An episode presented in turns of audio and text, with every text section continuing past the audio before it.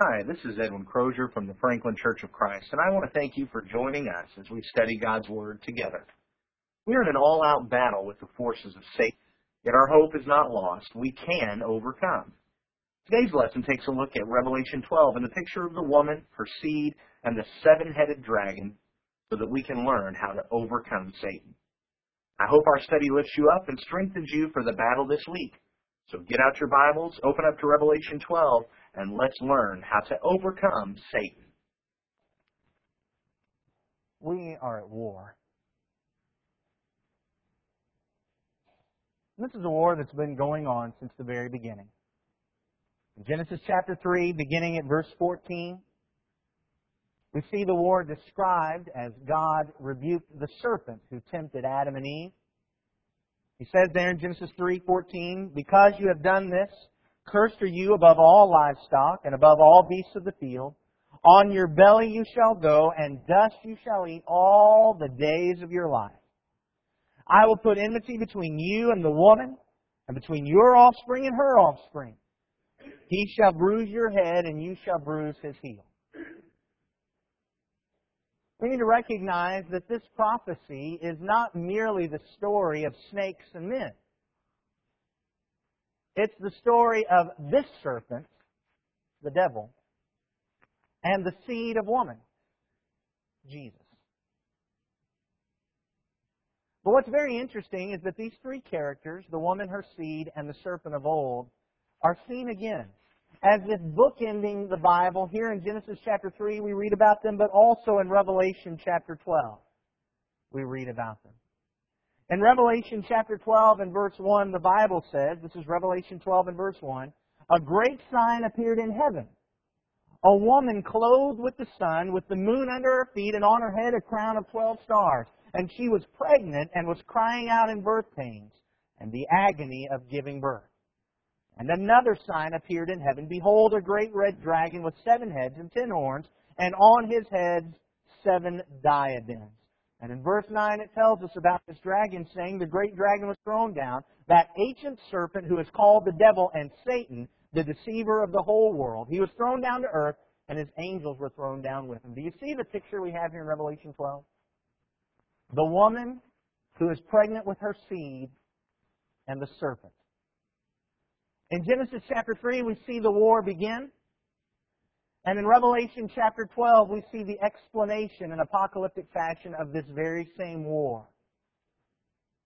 And we see that the serpent repeatedly is crushed. We continue to read in verse 4, it says, His tail swept down a third of the stars of heaven and cast them to the earth, and the dragon stood before the woman who was about to give birth, so that when she bore her child, he might devour it. She gave birth to a male child, one who is to rule all the nations with a rod of iron, but her child was caught up to God and to his throne. And the woman fled into the wilderness, where she has a place prepared by God, in which she is to be nourished for 1260 days. The serpent, Satan, wages war against the woman and her seed. And Satan loses. But we notice another battle beginning in verse 7. Now war arose in heaven. Michael and his angels fighting against the dragon. And the dragon and his angels fought back, but he was defeated. And there was no longer any place for them in heaven. And the great dragon was thrown down, that ancient serpent who is called the devil and Satan, the deceiver of the whole world. He was thrown down to the earth, and his angels were thrown down with him.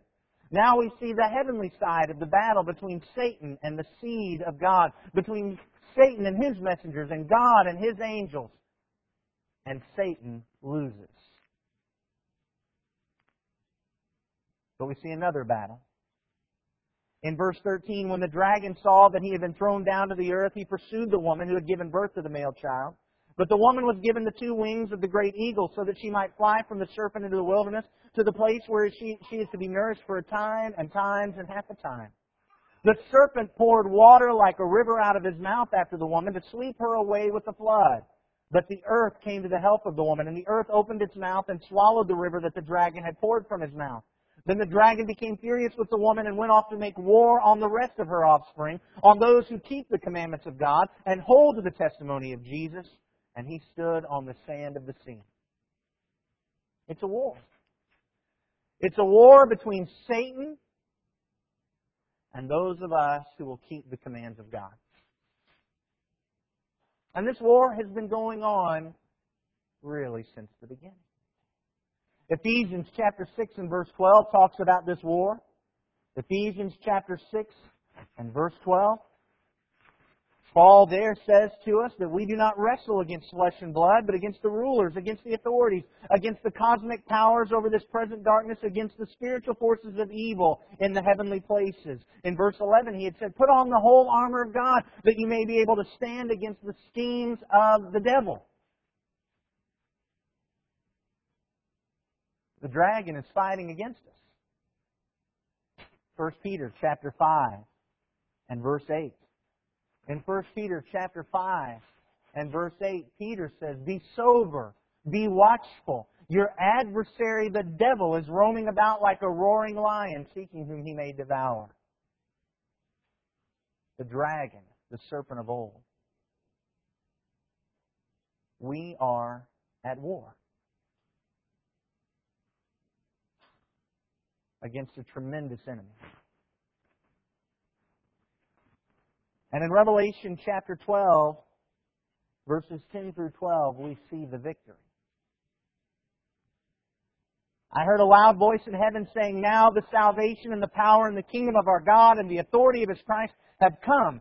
For the accuser of our brothers has been thrown down, who accuses them day and night before our God, and they have conquered him by the blood of the Lamb, by the word of their testimony, for they loved not their lives even unto death. Therefore rejoice, O heavens, and you who dwell in them. But woe to you, O earth and sea, for the devil has come down to you in great wrath, because he knows that his time is short. The battle is on. The victory is in Jesus. Whose side are you on? It doesn't matter how you cut it, we're somewhere in this chapter. It doesn't matter what you want to say. We are somewhere in this chapter, and I'll tell you exactly where we want to be. We want to be with those folks in verse 11. They have conquered him. They have overcome the accuser. They have overcome Satan. He is in a battle against us. He is roaming about like a roaring lion, seeking whom he may devour. He wants to devour you. He wants to devour me. He wants to devour everyone in this room. He wants to devour everyone in this city. He wants to devour everyone in this nation. He wants to devour everyone in this world. And we will either be devoured or we will overcome. We want to be these folks in verse 11. That's where we want to be in this chapter. But how? How do we do it? On this text, it provides us with three keys for overcoming Satan. And I'd like for us to examine them so that we might be those who stand firm against the schemes of the devil. For we, so that we might be those who are sober and watchful and vigilant. And instead of being the meal, we can be the conquerors. Before we look at that, would you bow with me in prayer, please? Almighty God and Father in heaven, we are so thankful that you allow us to be a part of your plan. We're thankful that you have looked down upon us and in mercy provided a mediator for us that we might have salvation. And we pray, Father, that we will submit to the blood of Jesus Christ, that our sins can be removed, and that we might be more than conquerors. Help us to overcome, Lord, to be strengthened by your grace and your might, to understand your word so that we might glorify you and shine your light before the nations. Thank you for this body of believers that we have here. Thank you for those who are visiting with us today. Thank you for everyone here who wants to serve you and strengthens us and lifts us up and helps us to carry on. And Father, I pray that you be with us throughout this week as we fight in the battle, that we will be victorious and that we will overcome. Give us your strength, Lord, and help us to rely on you. Help us to be faithful even unto death, that we might be with you in eternal life. Forgive us by the blood of your Son for the times that we have gone over to the other side. And help us to turn away from Satan's snares. Help us to turn away from his traps. Help us to rely on one another and lift one another up. Help us to glorify you. Father, we love you so much, and we thank you so much for loving us. Through your Son, by whom you demonstrated your love, we pray. Amen.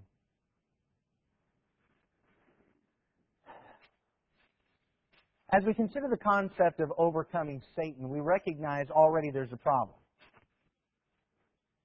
And that is that any of us who have lived any length of time have actually already been overcome. We all know Romans chapter 3 and verse 23. For all have sinned and fallen short of the glory of God. In reality, each and every one of us, like Adam and Eve in the beginning, have faced the temptation, and Satan was victorious. We lost our lives. We've lost our souls. But what makes it worse is that as long as we continue to try on our own to overcome Satan, even though we've recognized our sin, if we try to pull ourselves up by the bootstraps and, and somehow through religion or somehow through our good works try to overcome Satan, we learn that all we can expect is vain defeat. And at least that's what Paul experienced. In Romans chapter 7 and verse 15, he says, I do not understand my own actions. This is Romans 7 and verse 15. I do not do what I want, but I do the very thing I hate. Now, if I do what I do not want, I agree with the law that it is good, so now it is no longer I who do it, but sin that dwells within me. In Romans 7 verse 18, he continues, For I know that nothing good dwells in me, that is in my flesh.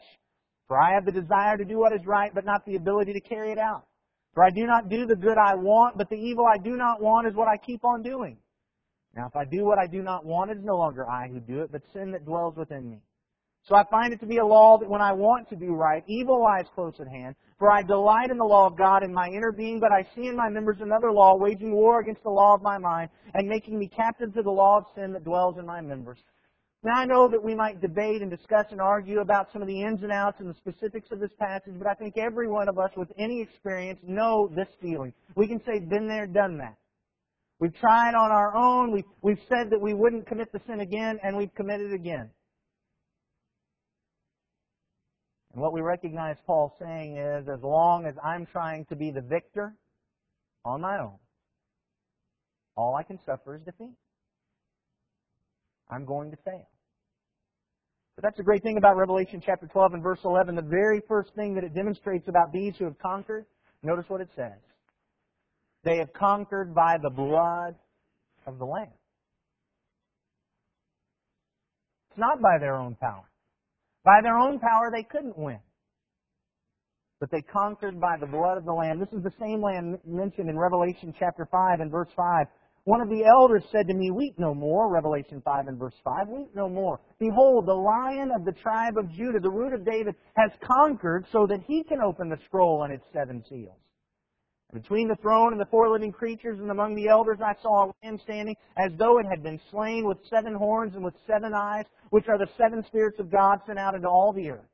And he went and took the scroll from the right hand of him who was seated on the throne. And when he had taken the scroll, the four living creatures and the twenty-four elders fell down before the Lamb, each holding a harp and a golden bowl full of incense, which are the prayers of the saints. And they sang a new song, saying, Worthy are you to take the scroll and to open its seals. For you were slain, and by your blood you ransomed people for God from every tribe, from every language, and people and nation. And you have made them a kingdom and priests to our God, and they shall reign on the earth. This is what the Lamb has done. The Lamb has died and by that been worthy to open the plan of God. And through that death has redeemed from every nation, every tribe, every race, and every language people who can overcome Satan. but we cannot do it apart from the blood of Jesus. I have no doubt that this was shocking for the Jews who had grown up expecting a physical Messiah, a king who would come out of the sky, who would lead them in battle and in victory over Rome, so that they might conquer him and be uh, world conquerors and world rulers. But when we actually get back into the Old Testament, we recognize that that's not what was really prophesied. What was prophesied was a Messiah who would conquer the devil, who would crush the head of the serpent of old. And Isaiah 53, as Brent talked just moments ago before the supper about the prophecies of the Messiah who would come, one of the most profound and most well known is Isaiah chapter 53, but notice what it says in verse 6. All we like sheep have gone astray. We have turned every one to his own way. That's where we are. But the Lord has laid on him the iniquity of us all. In verse 5 it says, He was wounded for our transgressions, He was crushed for our iniquities. Upon Him was the chastisement that brought us peace. And with His stripes we are healed. Then in verse 7, He was oppressed, He was afflicted, yet He opened not His mouth. Like a lamb that is led to the slaughter, and like a sheep that before its shearers is silent, so He opened not His mouth. Verse 10 it says, Yet it was the will of the Lord to crush him. He has put him to grief. When his soul makes an offering for guilt, he shall see his offspring. He shall prolong his days. The will of the Lord shall prosper in his hand. Out of the anguish of his soul he shall see and be satisfied. By his knowledge shall the righteous one, my servant, make many to be accounted righteous, and he shall bear their iniquities. Therefore I will divide him a portion with the many, and he shall divide the spoil with the strong, because he poured out his soul to death, and was numbered with the transgressors. Yet he bore the sin of many, and makes intercession for the transgressors. This is what the Messiah was going to do. This is what the Messiah did. He was slain. His blood was shed, so that we might overcome. It's what God had promised. It's what happened. And without it, we can't win. We've got to understand this. You and I can't go to church enough to win. We can't put enough money in the plate to win. We can't take the Lord's Supper enough to win. We can't do good works enough to win. Apart from the blood of the Lamb, we can't win. But by the blood of the Lamb, we can overcome. If you want to overcome Satan, it's got to be by Jesus' blood. But that's not all the verse says. You would think the way some folks teach today that that was it, that, that once we mention the blood of the Lamb, that's all there is to it. But while we recognize that we can't do anything on our own to overcome, and while we recognize that apart from the blood of the Lamb, nothing that we do accomplishes anything, we must not take that to mean that with the blood of the Lamb, we don't have to do anything. In fact, if we keep reading there in Revelation chapter 12 and verse 11, we notice that it was not only by the blood of the Lamb that they were conquerors, but also by the word of their testimony. By their acknowledgement and confession of the Lamb. We recognize that they were victorious.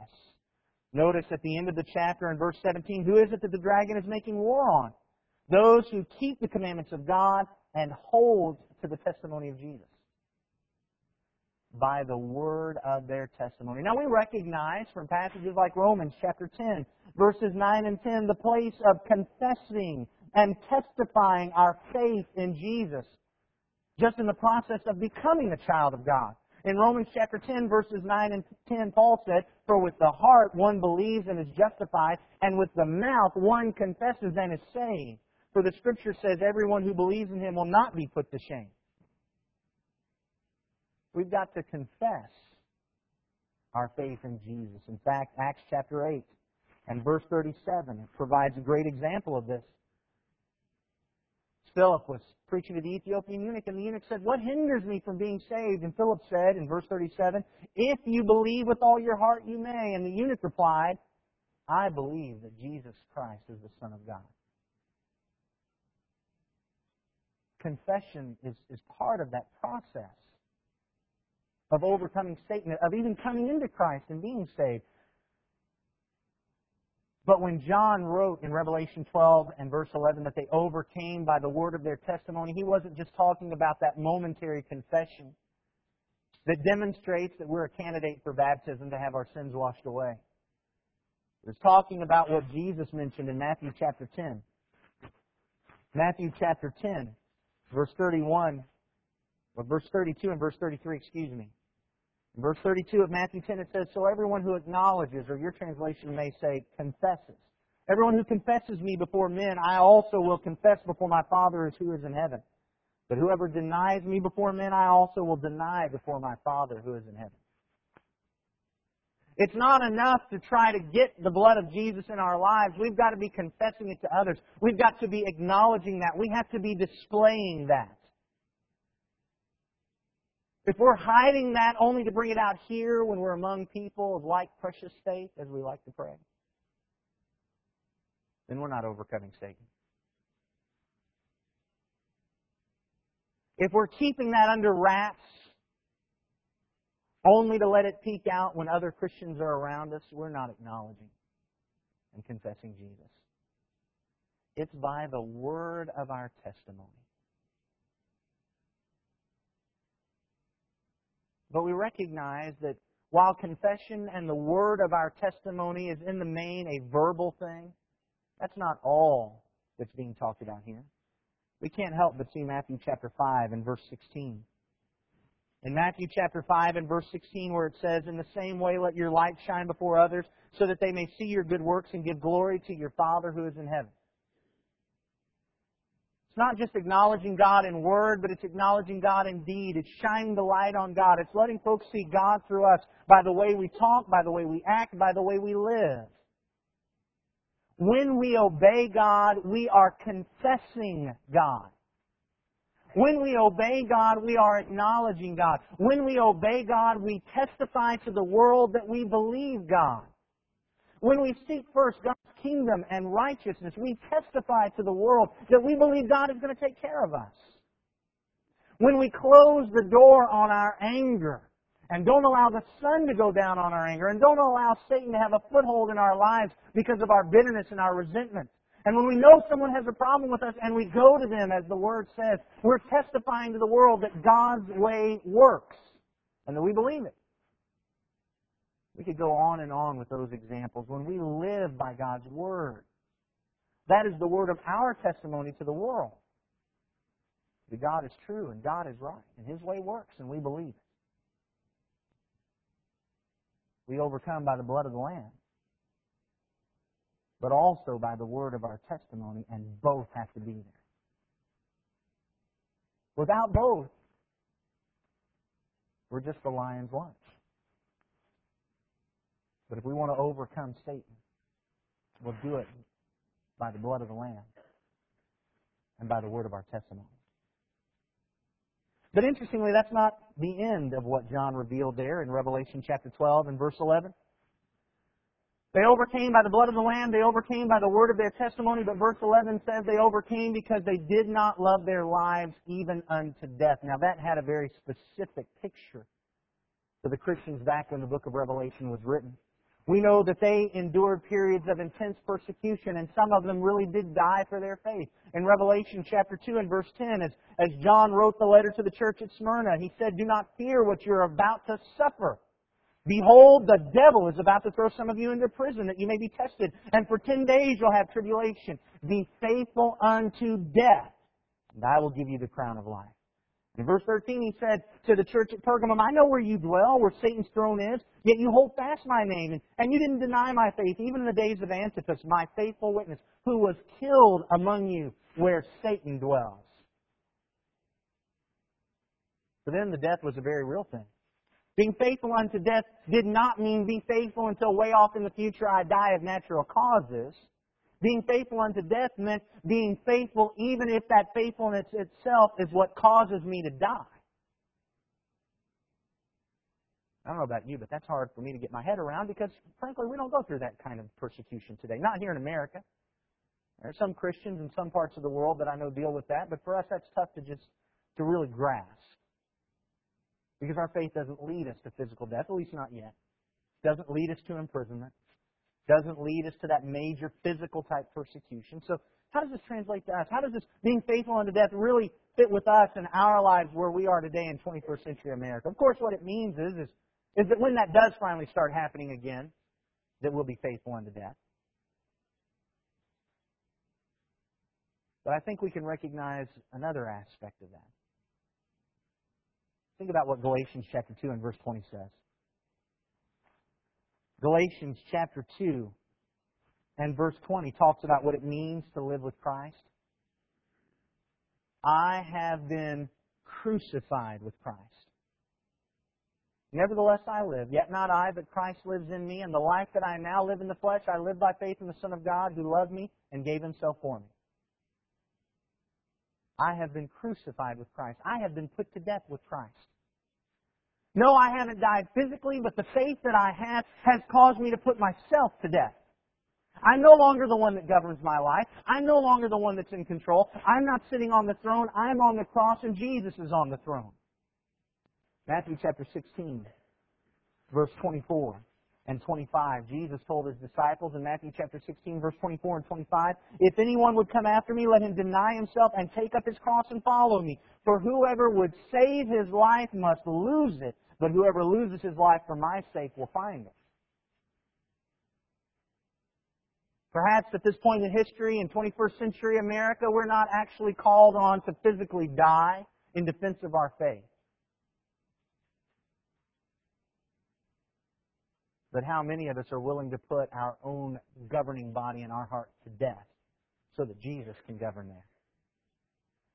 Being faithful, even if it means I, I put my, my own self to death in a spiritual way.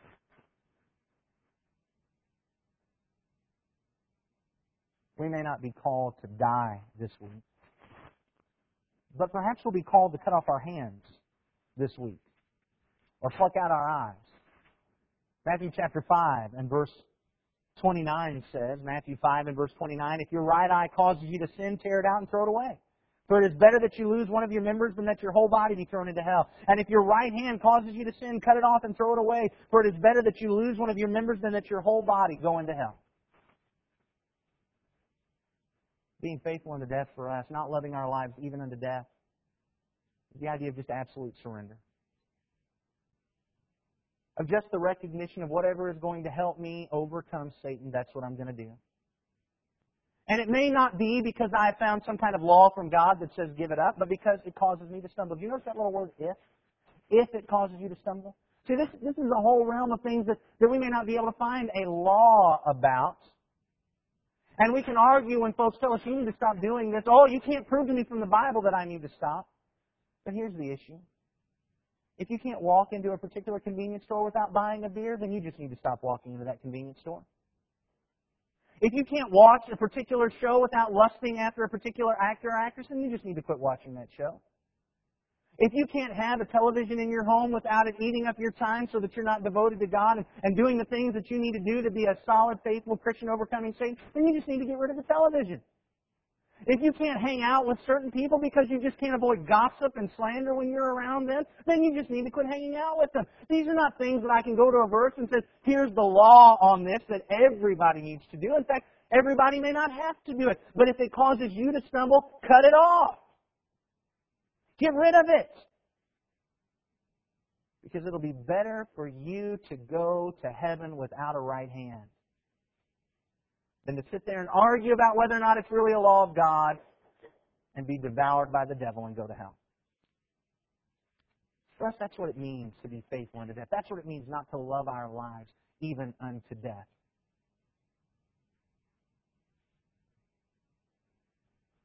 That's how we'll overcome. By the blood of the Lamb, by the word of our testimony, and by loving Jesus more than we love anything else even if it means we die. Even if it means we think we're going to die.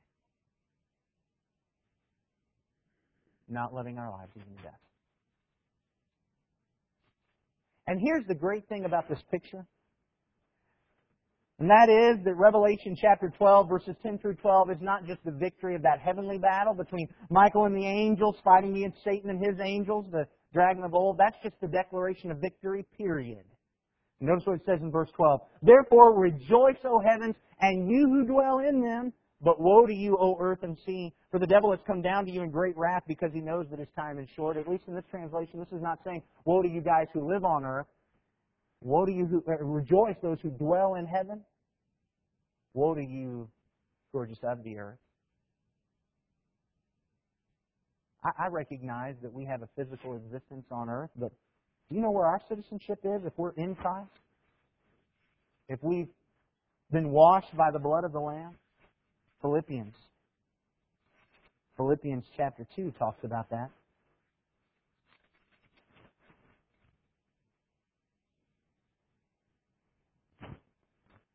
Excuse me, chapter 3.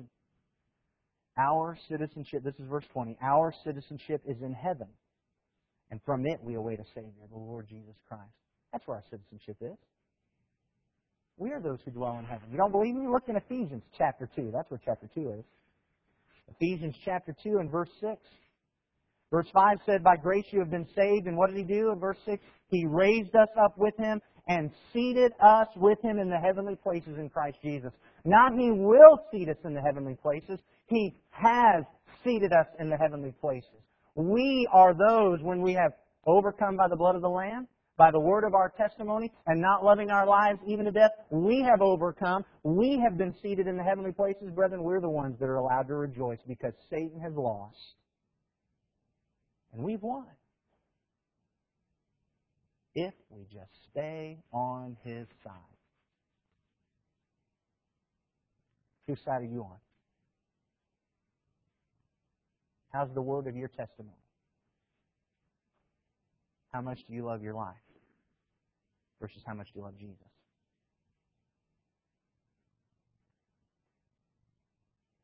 We can rejoice when we're on His side. I hope today's lesson strengthened you and pumped you up to step onto the battlefield. Let's remember what we learned. First, we overcome Satan by the blood of the Lamb. Second, we overcome Satan by the word of our testimony. Third, we overcome Satan by not loving our lives even unto death. Remember, Satan has already lost. Therefore, we want to be on Jesus' side. Whose side are you on today?